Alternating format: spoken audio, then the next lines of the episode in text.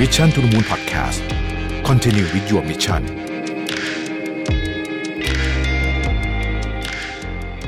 สวัสดีครับยินดีต้อนรับเข้าสู่ Mission to the Moon Podcast ซีรีส์พิเศษนะครับ SME Wins Beside Your Win นะครับสนับสนุนโดย d t a c Business ครับก่อนหน้านี้ทั้ง 2 EP เนี่ยนะครับเราก็ได้พูดถึงเรื่องของการจัดการองค์กรนะครับการจัดการระบบการทำงานกันไปแล้วนะครับไม่ว่าการจะเป็นการทำให้องค์กรนั้นคล่องตัวมากยิ่งขึ้น หรือว่าการ พัฒนาความเข้าใจเรื่องของ Hybrid Work นะครับแน่นอนว่าเรื่องระบบเป็นเรื่องสำคัญนะฮะแต่แน่นอนเหมือนกันก็คือสิ่งที่สำคัญไม่แพ้กันก็คือคนที่จะขับเคลื่อนองค์กรไปนั่นเองนะครับก็คือคนในองค์กรของเราพนักงานของเรานี่แหละนะครับ วันนี้เราจะมาคุยเรื่องนี้กัน เรื่องคนเป็นเรื่องที่ซับซ้อนนะครับแล้วก็มีความยากอยู่ในหลายระดับเลยทีเดียวนะครับ อย่างที่เราเคยได้ยินกันมาเสมอนะครับ ว่าพนักงานเป็นทรัพยากรที่สำคัญที่สุดขององค์กร ซึ่ง ก็คือเรื่องที่ถูกต้องเลย เพราะว่าถ้าไม่มีพนักงานนะครับ ก็ไม่มีองค์กรองค์กรไม่มีอะไรนอกจากพนักงานที่อยู่ในนั้นนะฮะเพราะว่าเขาต้องเป็นคนที่รันธุรกิจต่างๆ ไปนั่นเองนะครับเอ่อสำหรับพนักงานแต่ละคนเนี่ยนะฮะที่เรารับเข้ามานะครับ ที่อยู่กับเรามาเนี่ยนะฮะจริง ๆ เนี่ยเป็นเป็นต้องบอกว่าเป็นการลงทุนที่เยอะนะฮะตั้งแต่เราจะเทรนเขาให้รู้เรื่องบริษัทเขาทำงานได้เก่งขึ้นนะฮะจนกระทั่งเขาเเรียกว่ามีความสามารถในการตัดสินใจที่ดี เพราะฉะนั้นพนักงานแบบนี้เนี่ยเป็นสิ่งที่เราไม่อยากเสียไปนะครับและการที่พวกเขาจากไปด้วยเหตุผลอะไรก็ตามเนี่ยเราก็สูญเสียทรัพยากรไปนะก็ต้องมาเริ่มเทรนนิ่งกันใหม่มาอะไรกันใหม่ต่างๆนานาพวกนี้นะดังนั้นเนี่ยเราก็น่าจะนะครับนำวิธีคิดเรื่องของการทำยังไงก็ได้ให้เขามีความสุขที่สุดนะทำให้อยากอยู่ที่สุดเนี่ยเอ่อทำให้เขา เหมือนกับอยู่แล้ว happy อะนะฮะคนที่อยู่ happy ที่ไหนมันก็ก็อยากอยู่ตรงนั้นแหละนะฮะคือคนเราอยู่อยู่เรื่องความ happy นี่มันสำคัญมากจริงๆนะฮะในปัจจุบันนี้เนี่ยเวลาเราพูดถึง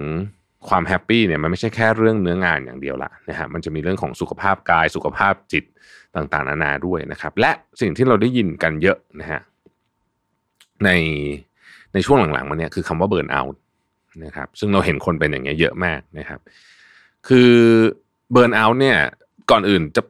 ถ้าถ้าจะเดี๋ยวไปเล่าว่ามันคืออะไรในในเชิงว่าเราเราเป็นแล้วเราจะเป็นยังไง แต่ว่าสาเหตุของการเบิร์นเอาท์เนี่ยจริงๆเนี่ยนะครับเรื่องอาการหมดไฟเนี่ยมันมาจากเรื่องธรรมชาติของธุรกิจที่เปลี่ยนแปลงเร็วด้วย มันเป็นส่วนหนึ่งที่สำคัญนะครับอะ WHO นะครับองค์การอนามัยโลกก็บอกว่าเบิร์นเอาท์เนี่ยคืออาการที่เกิดจากความเครียดเรื้อรังที่เกิดจากการทำงานที่จัดการไม่ได้นะครับเอ่อแล้วเราเดี๋ยวเราจะไปเจาะเหตุผลลึกๆกันเลยว่าทำไมถึงเกิดอาการเบิร์นเอาท์นะครับ แต่ว่าภาวะนี้เนี่ยถ้าเราเรากำลังเป็นหรือสงสัยว่าจะเป็นเนี่ยเราลองเช็คตัวเองแบบแบบง่าย ๆ ก่อนก็ได้นะฮะข้อมูลในเว็บของ Health Guide เนี่ยเขาแบ่งสัญญาณของภาวะเบิร์นเอาท์เนี่ยเป็น 3 ส่วนด้วยกันนะครับอย่างแรกเนี่ยคือ physical sign นะครับหรือสัญญาณทางกายภาพนะอันนี้ก็เช่น คุณรู้สึกเหนื่อยตลอดเวลา รู้สึกหมดแรงตลอดเวลา รู้สึกว่าตื่นนอนมานอนก็เยอะนะ นอนก็ไม่น้อยนะฮะอาจจะนอน 7-8 ชั่วโมงแต่รู้สึกเหนื่อย นะอันที่สองก็คือภูมิคุ้มกันต่ำป่วยบ่อยนะครับ อันเนี้ยต้องคอยสังเกตตัวเองนะฮะ คือจะมีคนที่ปกติไม่ค่อยป่วย แล้วอยู่ดีป่วยเนี่ย อะ อันนี้มีแนวโน้มว่าอาจจะมาจากเรื่องนี้ก็เป็นไปได้นะครับ อันที่สามก็คือปวดหัวนะฮะ ปวดหัวไม่ใช่เป็นปวดหัวธรรมดา เป็นไมเกรน หรือมีอาการเกร็งกล้ามเนื้อนะครับ ซึ่งซึ่งมาจากอาจจะมาจากหลายสาเหตุออฟฟิศซินโดรมก็เรื่องหนึ่ง แต่ว่า burnout เนี่ยก็ทำให้เรามีอาการทางแบบนี้ได้เหมือนกันนะครับ สี่มีพฤติกรรมการกินและนอนที่เปลี่ยนไปนะฮะไม่กินเยอะเกินไปก็น้อยเกินไปนะน้อยน้อยกว่าเดิมเยอะกว่าเดิม หรือการนอนที่ปกติอาจจะเป็นคนนอนง่ายนะฮะตอนนี้ก็นอนยากนะฮะแล้วก็สมมติตื่นกลางดึกก็ไม่หลับอีกนะนี่คือเรื่องของ physical sign นะครับ อันที่สองเรียกว่า emotional sign เป็นสัญญาณทางอารมณ์นะฮะก็มีได้หลายอย่างนะครับ อันแรกนะคุณอาจจะรู้สึกว่าตัวเองเนี่ยล้มเหลวนะฮะรู้สึกว่าเอ้ยทำไมอยู่ดีเป็นเฟลเลียตั้งคำถามเกี่ยวกับความสามารถของตัวเอง ว่าเอ๊ะฉันมีความสามารถในการทำงานจริงหรือเปล่านะครับสองคือรู้สึกว่าไม่มีทางออกหมดหนทางสามรู้สึกเหมือนอยู่คนเดียวนะครับสี่ไม่มีแรงจูงใจเลยนะฮะถ้าจะให้คิดง่ายก็คือไม่มีแรงลุกจากเตียงตอนเช้าเลยนะครับ แล้วก็ห้าความพึงพอใจ หรือว่าความทะเยอทะยานเวลาทำอะไรได้สำเร็จอะสมัยก่อนเราทำเรื่องนี้สำเร็จเรารู้สึกแฮปปี้จังเลย ตอนนี้มันน้อยลงนะครับ อันนี้คือสัญญาณทางอารมณ์นะฮะสุดท้ายคือ behavioral sign นะฮะสัญญาณทางพฤติกรรม อันที่หนึ่งเนี่ยคุณอยากจะถอนตัวออกจากทุกอย่างรอบตัวคุณ โดยเฉพาะเรื่องงานนะครับ แต่มันจะรวมไปถึงเรื่องอย่างอื่นด้วยนะ ครอบครัวเพื่อนฝูงนะครับสองก็คืออยากอยู่คนเดียวไม่ใช่ไม่ไม่ไม่ไม่ใช่เป็นแนวแบบ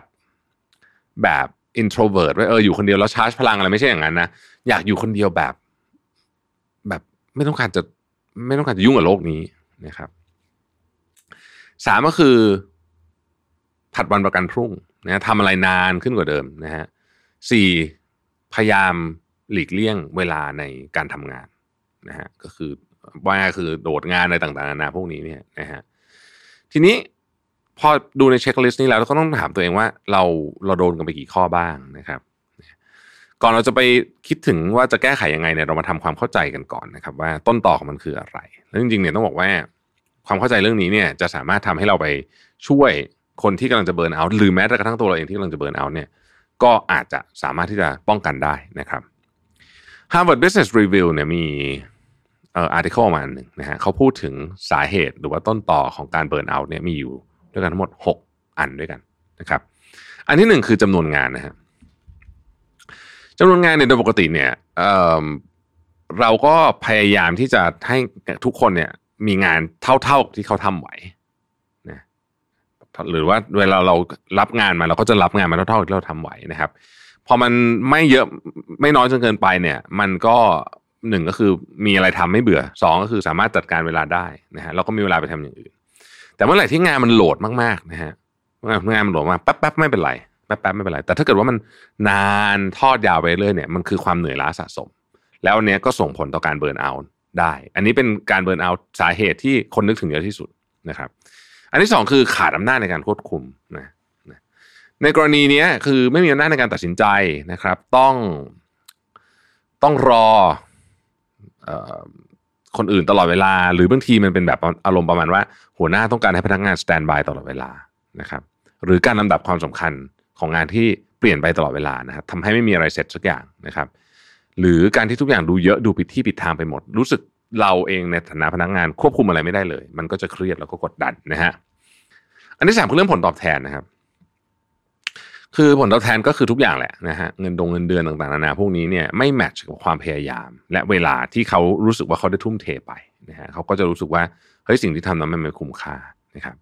สี่นะฮะบางทีเนี่ยการเบิร์นเอาไม่ได้เกิดจากงาน แต่ว่าเกิดจากคนก็มีเหมือนกันนะครับ สภาวะแวดล้อมต่าง ๆ เนี่ย ที่ไม่เอื้อนะฮะพนักงานแน่นอนเราไม่สามารถเลือกเพื่อนร่วมงานได้นะฮะหัวหน้าอาจจะเลือกลูกน้องได้แต่คุณก็เลือกเพื่อนร่วมงานทุกคนไม่ได้อยู่ดีนะหรือว่าเจอคนที่ท็อกซิกมากๆในที่ทำงานก็อาจจะเบิร์นเอาได้เหมือนกันนะครับห้าคือความเท่าเทียมนะฮะการไม่ได้รับการปฏิบัติอย่างเท่าเทียมในที่ทำงานก็จะทำให้คนท้อได้นะครับ เหมือนกับว่าแบบเออทำไมถึงไม่เคยชมฉันเลยนะฮะอะไรอย่างเงี้ยนะทำไมงานเราถึงไม่ได้รับความสนใจเลยไอ้เรื่องพวกนี้เป็นเรื่องเล็กๆน้อยๆนะครับแต่ก็สำคัญทีเดียวนะครับ แล้วก็บางทีเนี่ยก่อให้เกิดปัญหา ใหญ่กว่าที่คิดได้นะฮะอันนี้หัวหน้างานต้อง aware เรื่องนี้ไว้นะครับ อันที่ 6 คือเป้าหมายไม่ตรงกันนะฮะบางทีเนี่ยเป้าหมายหรือว่าคุณค่าที่พนักงานยึดถือกับสิ่งที่องค์กรยึดถือไม่ตรงกัน ก็ทำให้แรงจูงใจในการทำงาน ก็จะน้อยลงไปด้วยนะครับ และเมื่อพนักงานเกิดอาการเบิร์นเอาท์เนี่ยประสิทธิภาพในการทำงานย่อมลดลงนะครับ และคุณภาพงานก็จะลดลงไปด้วย ซึ่งแน่นอนว่าไม่ดีต่อองค์กรอย่างแน่นอนทำให้จากเหตุผลอาการและเหตุผล สาเหตุที่กล่าวมาเนี่ยองค์กรในฐานะผู้เป็นนายจ้าง และเป็นผู้ดูแลพนักงาน ต้องช่วยแก้ปัญหาเหล่านี้ให้เขานะครับ วิธีการแรกที่สามารถปรับได้จากฝั่งองค์กรเลยก็คือว่าการทำให้มีสุขภาวะหรือว่าความเป็นอยู่ที่ดี และเป็นส่วนหนึ่งของวัฒนธรรมองค์กร เมื่อเราได้เน้นย้ำสิ่งนี้ภายในองค์กรเนี่ยนะครับ ส่วนหนึ่งก็จะเป็นการสนับสนุนให้พนักงานมีชีวิตการทำงานที่ดีนะครับ พร้อมกับมีความเป็นอยู่ที่ดี ให้แต่ละคนสามารถบริหารจัดการเรื่องส่วนตัวและเรื่องงานได้ ฮะไม่ว่าจะเป็นระยะการทำงานเวลาพอดีนะฮะสภาพแวดล้อมในการทำงานที่ยืดหยุ่นนะครับและสนับสนุนให้พนักงานได้ลาพักร้อนนะฮะด้วยนะครับ พนักงานหลายคนแทบไม่เคยลาพักร้อนเลยนะฮะคือมันยุ่งมากมีนะฮะผมผมรู้จักคนหลายคนที่เป็นแบบนี้นะครับสองคือมีการสื่อสารอย่างเปิดเผยภายในทีมนะครับบางทีการสื่อสารภายในทีมเนี่ยนะฮะถ้ามันน้อยเนี่ยนะฮะความเครียดจะเกิดขึ้นได้ง่ายง่าย ๆ เลยจากเรื่องที่เขาไม่รู้ครับ ไม่รู้ว่าหัวหน้าต้องการอะไร ไม่รู้ว่าบริษัทต้องการอะไร ไม่รู้ว่าสิ่งที่เขาทำไปเป็นยังไงบ้างนะครับ ดังนั้นการเป็นหัวหน้าที่ดีหนึ่งในเรื่องที่ต้องทำคือสนับสนุนให้เกิด transparency หรือการพูดคุยอย่างโปร่งใสนะฮะอัปเดตเรื่องต่างๆ แบบทันการ แล้วก็โปร่งใส แล้วยังต้องสนับสนุนคนภายในทีมให้พูดคุยกันเองด้วยนะครับ เพื่อสร้างความเชื่อใจและมั่นใจต่อกัน ซึ่งก็จะช่วยลดความเครียด และเป็นการสร้างความสบายใจ ในทีมไปพร้อม ๆ กัน และอีกสิ่งหนึ่งเลยคือ หัวหน้าต้องไม่ใช่คนที่ให้ feedback คนเดียว แต่ต้องเปิดใจรับ feedback จากพนักงานเช่นกันนะครับ เปิดโอกาสให้พนักงานได้พูดคุยถึงรูปแบบการทำงาน สภาพกาย สภาพใจตอนนี้นะครับ ปัญหาต่างๆ เรื่องอารมณ์อะไรต่างๆนาเหล่านี้เนี่ยเพื่อที่หัวหน้าจะสามารถจัดการงานของพนักงานให้เหมาะสมยิ่งขึ้น แล้วก็ช่วยเหลือให้เขาฝ่าฟันปัญหาต่างๆ ไปได้นะครับ สุดท้ายครับปัญหาเบิร์นเอาเนี่ยส่วนมาก มันมันจะมาจากเรื่องงานที่มากเกินไป เร่งเกินไป หรือว่ามีโปรเจกต์ขนาดใหญ่ติดกันมากเกินไปนะครับทำให้พนักงานไม่ได้พักผ่อนแล้วเกิดความเครียดนะหรือบางทีเนี่ยมันก็อาจจะมาจากสิ่งที่รู้สึกว่าพนักงานไม่สามารถควบคุมชีวิตอะไรตัวเองได้เลยเนี่ยนะเพราะว่าเรื่องมันเยอะแยะเต็มไปหมดเลย ในข้อนี้เนี่ยผมอยากแยกเป็น 2 ประเด็นนะฮะ ประเด็นแรกเนี่ยหัวหน้าจะต้องมีการมอนิเตอร์การทำงานของพนักงานอยู่ตลอดเวลาดูว่าพวกเขามีปริมาณการทำงานที่เหมาะสมหรือไม่นะครับมีตารางงานที่แน่นเกินไปหรือเปล่านะฮะเมื่อหัวหน้าดูแล้วเนี่ยก็ต้องปรับงานให้เหมาะสมนะครับไม่แน่นไม่หนักจนเกินกว่าที่คนคนหนึ่งจะรับไหวนะฮะคือบางคนเนี่ยทำงานดีนะหัวหน้าก็จะอัดงานไปไอ้อย่างเงี้ยต้องระวังนะฮะประเด็นที่2นะครับแน่นอนว่าในโลกของการทำงานเนี่ยมันก็ต้องมีช่วงที่งานเยอะแหละนะครับธรรมดาเราก็ต้องมีช่วงที่งานเยอะนะฮะ เช่นโปรเจกต์สำคัญมาหรือว่างานมีปัญหานะครับ ถ้าระบบการจัดการมันดีนะครับ งานมันก็จะแค่หนักเฉยๆ แต่ว่ามันก็พอจะควบคุมไปได้ แต่ถ้าระบบการจัดการไม่ดีนะครับ เอกสารรู้เต็มไปหมดเลยข้อมูลอยู่ไหนก็รู้หาไม่เจอควบคุมอะไรไม่ได้เลยเนี่ย อันเนี้ยนะฮะจะเป็นเรื่องที่ทำให้คนเนี่ย burnout ได้ง่ายนะครับ ซึ่งปัญหานี้องค์กรช่วยแก้ได้นะครับ ผ่านการนำเครื่องมือที่เหมาะสมมาใช้นะครับ เช่น แแพลตฟอร์มการจัดตารางงานเวลานะครับ พลตฟอร์มที่รวบรวมข้อมูลแบบออนไลน์ และสนับสนุนให้พวกเขาใช้แพลตฟอร์มเหล่านี้เนี่ยในการวางตารางของตัวเอง ว่าวันนี้ต้องทำอะไรบ้างอะไรสำคัญ อะไรต้องทำก่อนอะไรต้องทำหลังอะไรงานด่วนอะไรไม่ด่วนนะครับ หรือบางทีลึกไปกว่านั้นเนี่ยเป็นการระบุเวลาไปเลยครับว่าเวลาไหนต้องการอะไรนะครับ ดูเหมือนอาจจะไม่ได้เป็นเรื่องสำคัญหรือว่าเป็นเรื่องเล็ก ๆ น้อยๆแต่จริง ๆ แล้วเนี่ยมันมีส่วนช่วยให้พนักงานจัดการเวลาได้ดีขึ้น ลดการทำงานที่ไม่จำเป็นลงและเพิ่มประสิทธิภาพในการทำงานขององค์กรด้วยนะครับ ราะมันช่วยให้เราเนี่ยสามารถติดต่อระหว่างกันได้ง่ายนะครับ ไม่ต้องรอกันไปรอกันมานะฮะงานเสร็จแล้วก็จะได้ทำขั้นตอนต่อไปได้เลย ทุกคนสามารถเข้าถึงข้อมูลชุดเดียวกันได้โอ้โหอันนี้สำคัญมาก เพราะว่าบางคนเนี่ยเอ่อคือเขาเก็บข้อมูลของเขาไว้นะฮะแล้วเขาก็ไม่ได้แชร์ให้คนอื่นพอข้อมูลมันไม่สมมาตรกันเนี่ยนะมันก็เลยกลายว่าทำงานเราผิดไปหมดเลย นะครับการมีแพลตฟอร์มที่เหมาะสมก็เป็นปัจจัยที่ทำให้พนักงานทำงานได้ดีขึ้น และลดโอกาสการ burnout นะครับดังนั้นถ้าองค์กรไหนนะครับสนใจ Google Workspace เนี่ยทาง d t a c Business เขาก็มีบริการให้เช่นกันนะครับอย่างที่บอกไปนะครับว่าบางเรื่องเนี่ยอาจจะดูเป็นเรื่องเล็กน้อย แต่เมื่อมันสะสมไปเรื่อยๆเนี่ยนะครับแล้วก็ผูกกับปัญหาอื่นเนี่ยก็ก่อให้เกิดความเครียดและกลายเป็นปัญหาใหญ่ให้กับพนักงาน จนทำให้เขาเบิร์นเอาได้